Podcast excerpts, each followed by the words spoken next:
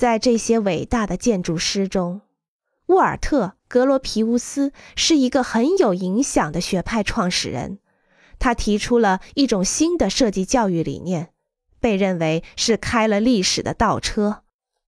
德国的包豪斯开始时是一个为工业生产服务的设计学校，后来把建筑包括在内。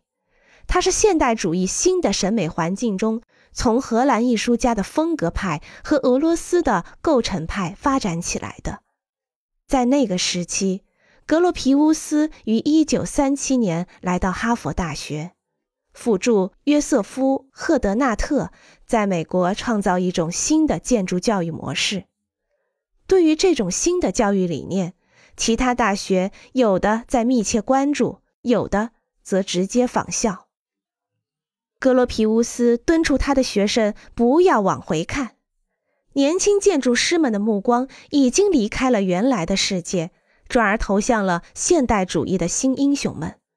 在他们的教育下，建筑学得到了颠覆性的改变。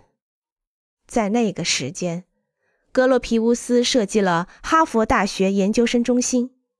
现在看来，虽然它作为一个建筑物看起来有些格格不入，但是并不过时。